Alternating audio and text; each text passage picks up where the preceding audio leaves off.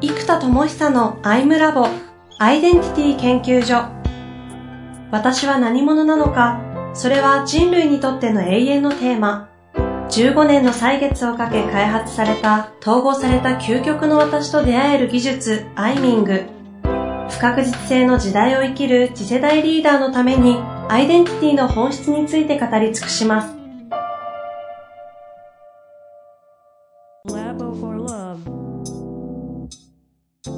こんにちは、遠藤和樹です。生田智久のアイムラボアイデンティティ研究所。生田さんよろしくお願いいたします。はい、よろしくお願いします。さあ、ということで今月3回目の収録になりますけれども、いや前回ね、圧巻でしたね。この、な、なんていうんですかね、この世の中のない論理の世界と感覚の世界の6証言かける6証言、36証言を、ちょっとご説明前回ね、いただきまして、うん、じゃあ世の中にある、いわゆる傾聴技術とか、コーチング技術、ワンオンワン面談みたいな、ああいった技術が、この6証言の中のどこの部分で行われているのかみたいな話をしたところ、うん、論理の世界で言うと6分の3。で、感覚の世界で言うと6分の2ぐらいしか扱ってないぞというようなのがね、すごい可視化されたので、はいなんか、ちょっと、なんだろうな。わかりやすすぎて、わーっていうのと、あの、業界課題を目の当たりにしたという感覚もあって、ちょっとこの辺ね、生田さん、解決に向けて変革を行っていると思いますので、お話しいただきたいなと思っております。そうですね。まさに今のね、えっと、論理の6分の3使ってて、えー、感覚世界の、まあ、空想は結構使うので、こっちも一応半分ぐらいやってるんです。だから空想で何かしたいことありますか？夢ありますか？とか妄想も含めた空想を結構使うんですよ。うん。面白い。なるほど。なのでこの空想と思考感情は結構入ってますね。なんでこれも半分。そうするとまあ 3×3 でねあの9証言ぐらいは全36分の9証言ぐらいはえー、一般的に使われるんですけど逆に言うと他の領域に関しては通ってないんですよね。ああ。これ一方で旧証言でも普段何もこういったものをされてない方にとっては相当なインパクトでもありますよね。いやもう相当です、そうです。これちゃんと旧証言使いこなすだけでももう全然違います、ね。うん。まあ、そんな中でコーデミヤ・イクタさんの世界に来てる人たちは36証言 全員やってますと。全部やるんですよ。めちゃくちゃや。で、はい、ただこれね、結構物事って本当に陰陽があって、うん、普通一見難しいんですよ。うん、でも、難しいことをちゃんと理解すると、その他が一気に全部できるんですね。うん、で、これあの、私も受験の時に、えっと、みんな数学の定理とかがなぜそうなったかっていうのを知らないんですよ。公式を覚えてるだけなんですよ、実は。うんうん、でもその公式の意味ってどういうことなのっていうのを理解しようと思うと、あれ、すっごい小難しいので、嫌になっちゃって、まあ、公式覚えりゃいいやってなっちゃうんですよ。だから実は公式で何をやってるかがわかんないですよ、実は。うんうん、だから、ちょっと応用になっちゃうと、考えられないですよ。公式を当てはめれば答えられるんだけど、公式の当てはめ方とか使い方がわかんないですよ。なので、なぜそうなのかっていう理由をちゃんと理解すると、もう全然違うんですよ。うんうんうん、で、ここに頭がむちゃくちゃ痛くなるんですけど、時間を使って完全にちゃんと理解すると、むちゃむちゃ楽に解けるんですね。おおなんでそれに近い世界なわけですね。もうそうです。だからもう、特に僕なんかあの、受験の時に微分積分がね、特に数学は肝だったので、で、まあ大体出るじゃないですか。出る、出るんですよ。で、しかも大体むずいんですよ。うん、なので、そこがもう山場というか、もう一番難しいと。だったらこれをちゃんと微分とは何なのか、積分とは何なのか、それちゃんと図の中で意味がわかる状態に、えー、できるか。で、あと、自分の感覚に落とせるかなんですよ。感覚に。受験の頃からそこの次元で受験してたんですか？勉強が嫌いだったので、勉強をどうしたら効率化できるかで考えたので、自分の感覚に落ちてないと論理の世界になっちゃうから分かんないですよ。いや、すげえ話ですね。だから感覚にしないと記憶力も下がるので、感覚を落とすってことを一生懸命考えてたんですよね。へえ。そう。なるほどね。はあ、はあはだから、どういうことだみたいなのがあるわけですよ。うん、で、これをまあ、えっと、当時、あの、理解して、あの、要は。まさに感覚と論理を統合してたんですね。受験期から。まあ、今で考えればそうだったということですね。うん。そう。で、この定理をちゃんとの導き方みたいなものをある程度理解しておくと、ここが難しいんだけど、そのからと他の問題が全部楽に解けるんですよ。だからね、まあ、その、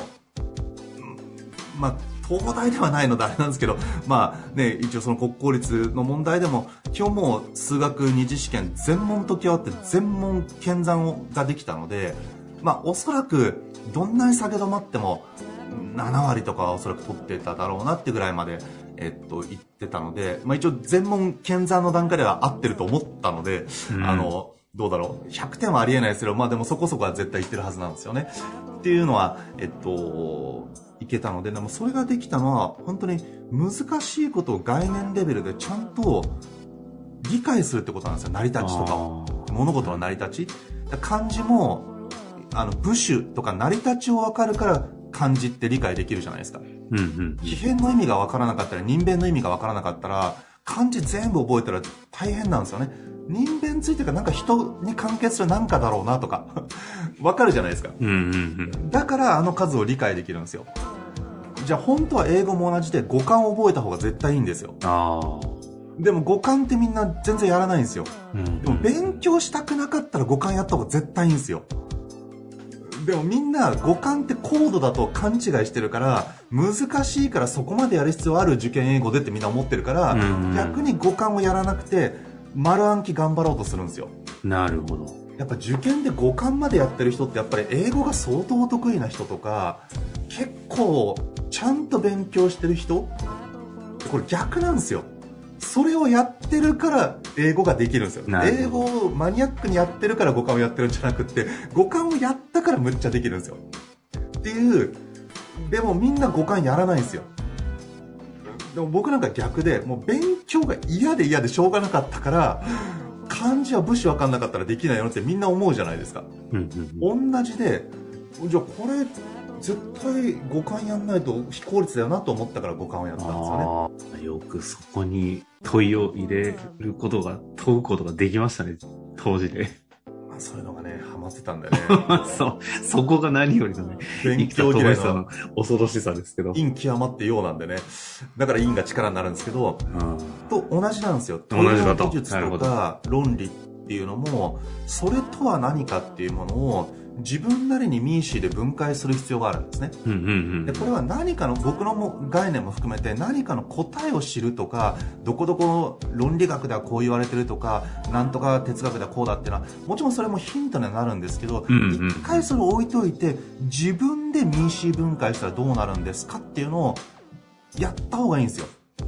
だからこれチャンクなんですよ。論理とは何か。とか感覚とは何かっていうものを自分なりに民主分解して自分なりに一回構造化してもらう。でここで自分で掴み取ったものが腑に落ちるっていうじゃないですか、うんうん、で腑に落ちてないのは腑抜けってことなんですよね。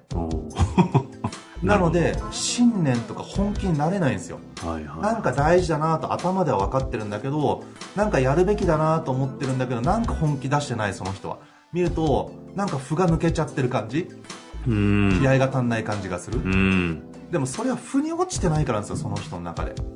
だから絶対やりきるみたいな信念とかああもうここしかないって確信に至ってないから負が抜けちゃう。でも腑に落とすためには自分で考えて自分で掴み取らないと腑に落ちないんですよ。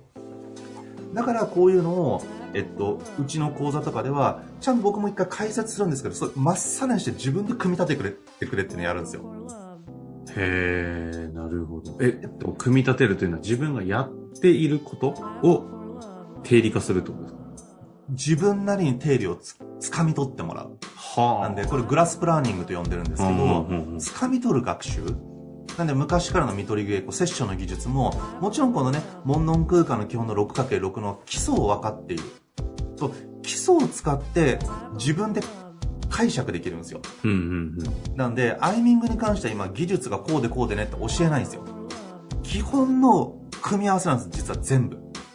この6証言。そうです。6×6 の36個の組み合わせなので、それを、えっと、理解できたら、あとはここで何やってるのかなって自分なりに掴んでいけるんですね。うんここを教えちゃうと分かったつもりになって全くできないっていう現実が起きちゃうので、なるほど、ね、もう見て掴んでくださいと。構造化してください。自分で理論化してください。で、作ったらそれをお互いシェアして勉強会やってくださいと。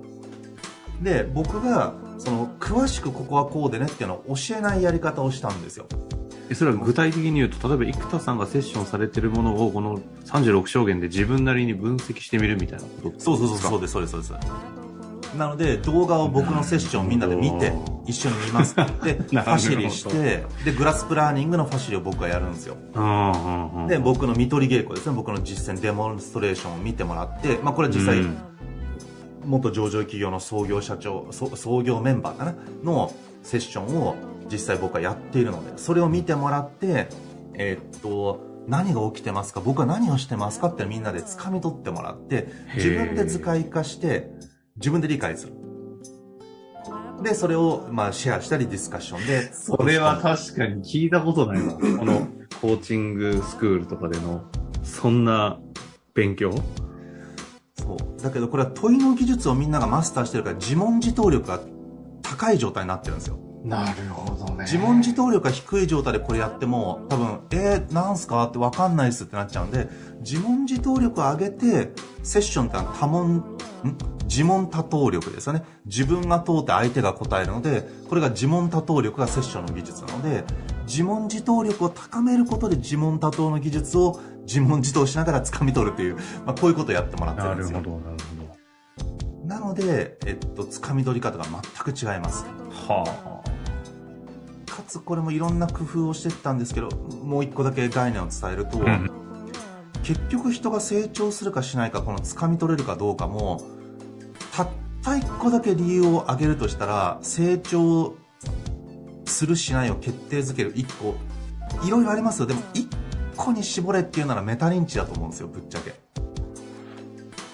その認知がずれるとどんなに優秀な人でもいやもうこれ十分できてるという勘違い胃の中の蛙みたいなことになっちゃうともうそこで止まっちゃうんですよね。伸びが。で今度逆にできてるのに自分は全然できてないダメな人間だみたいに自己認知がずれてると下方修正されすぎてるとこれもやっぱり本来の力が発揮できないんですよ。うんだからやっぱり、ちゃんと自分が自分であるというのはしっかり認知できるか。なので、じゃあ、自分で一回、そのフレームを構造立ててもらうんですよ。セッションのために必要なこと何だと思いますかって列挙してもらってカテゴライズして、自分で指標を作ってもらうんですね。うん、これもこっちに一応作ったやつもあるんですけど、自分で作ります、基本的な指標を。へー。そうしないと、なぜこの指標が大事かがみんなわからないまま、言われた指標で スコアリングしてるんですよ。でもそれって作った人が指標が偏ってる可能性が十分あるわけなので、本当に適正な指標かどうかがわからないのに、誰かの作った指標に従って、誰かのつけた診断結果によって、自分はこうだって思い込んでるんですよ。うんうん、じゃなくって、自分で指標をまず作りましょうと。知識が増えたら、自分で6個なら6個、7つは7つ。で、自分が今重要なのは、できてるやつは1回置いといて、できてない3つの指標にフォーカスしますだったら、今大事な指標はこの3つですってなってるわけですよ。それをまずメタ認知します。理想に対して何パーセントか50%です、20%です、10%ですと。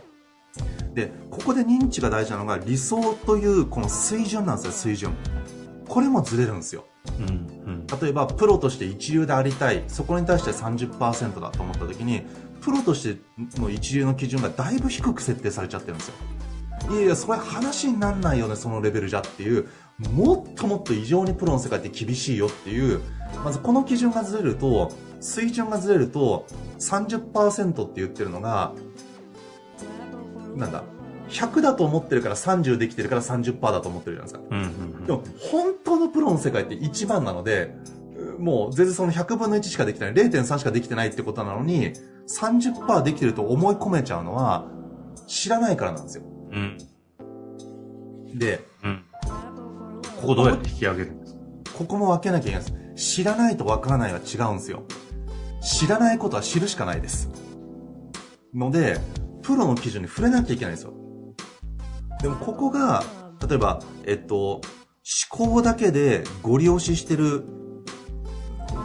思考型の決めつけ型コーチングの先生に習っちゃったりするとこれちょっと言い方あれですけどもそれがスタンダードになっちゃうので,、まあそうですよね、思考で分析してバーって決めつけていくようなやり方が水準になっちゃうのでそこに対しては、まあ、8割できてるよねみたいになってっちゃうんですよなんでその水準をセットするには知るしかないです。僕もワインの味が全く分かんないですよ。美味しいかまずいかも何にも分かんない。でも例えばロマネコンティだよっていうやつを10杯飲んで500円のワインと飲み比べてったら違いって分かってるはずなんですよ。一定レベル。それでも分かんないと思いますけどでもそういう知らないんですよ。違いをそもそも飲んだこともないし。あのー、だからもう知らないものって仕方ないじゃないですか。なのでこれまず知るっていう作業が必要ですとでえっと、知った後に理解するってアプローチでしっかり分かっていく。これはさっきのグラスプランニングで掴み取って腑に落ちたのが理解なので、自分で構造化できればちゃんと理解できたということです。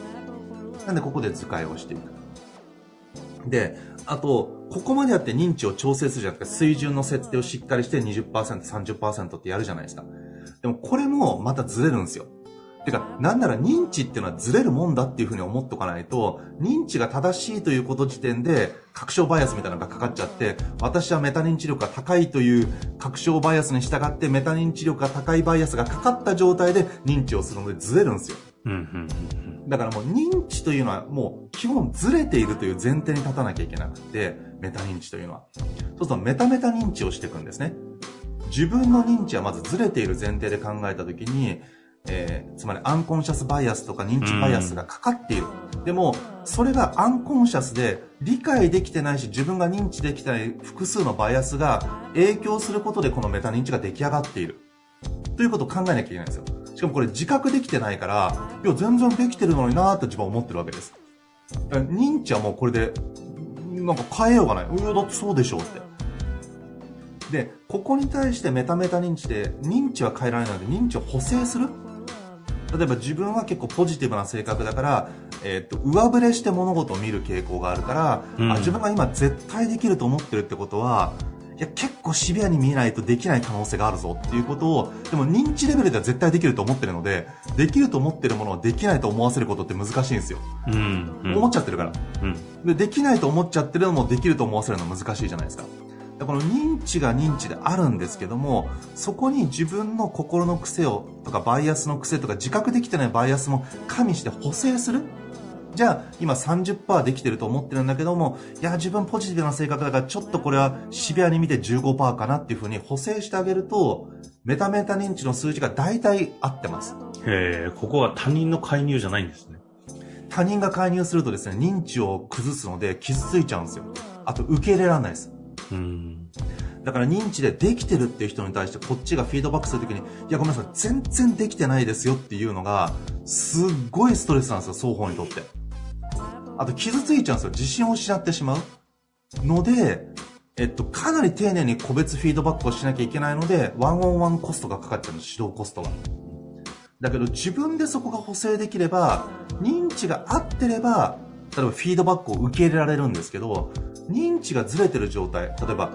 私はプロ中のプロだと思ってる人にフィードバックしちゃうと、え、それ、生田さんの勝手なやり方で決めつけないでくれますみたいな気持ちがしちゃうんですよ。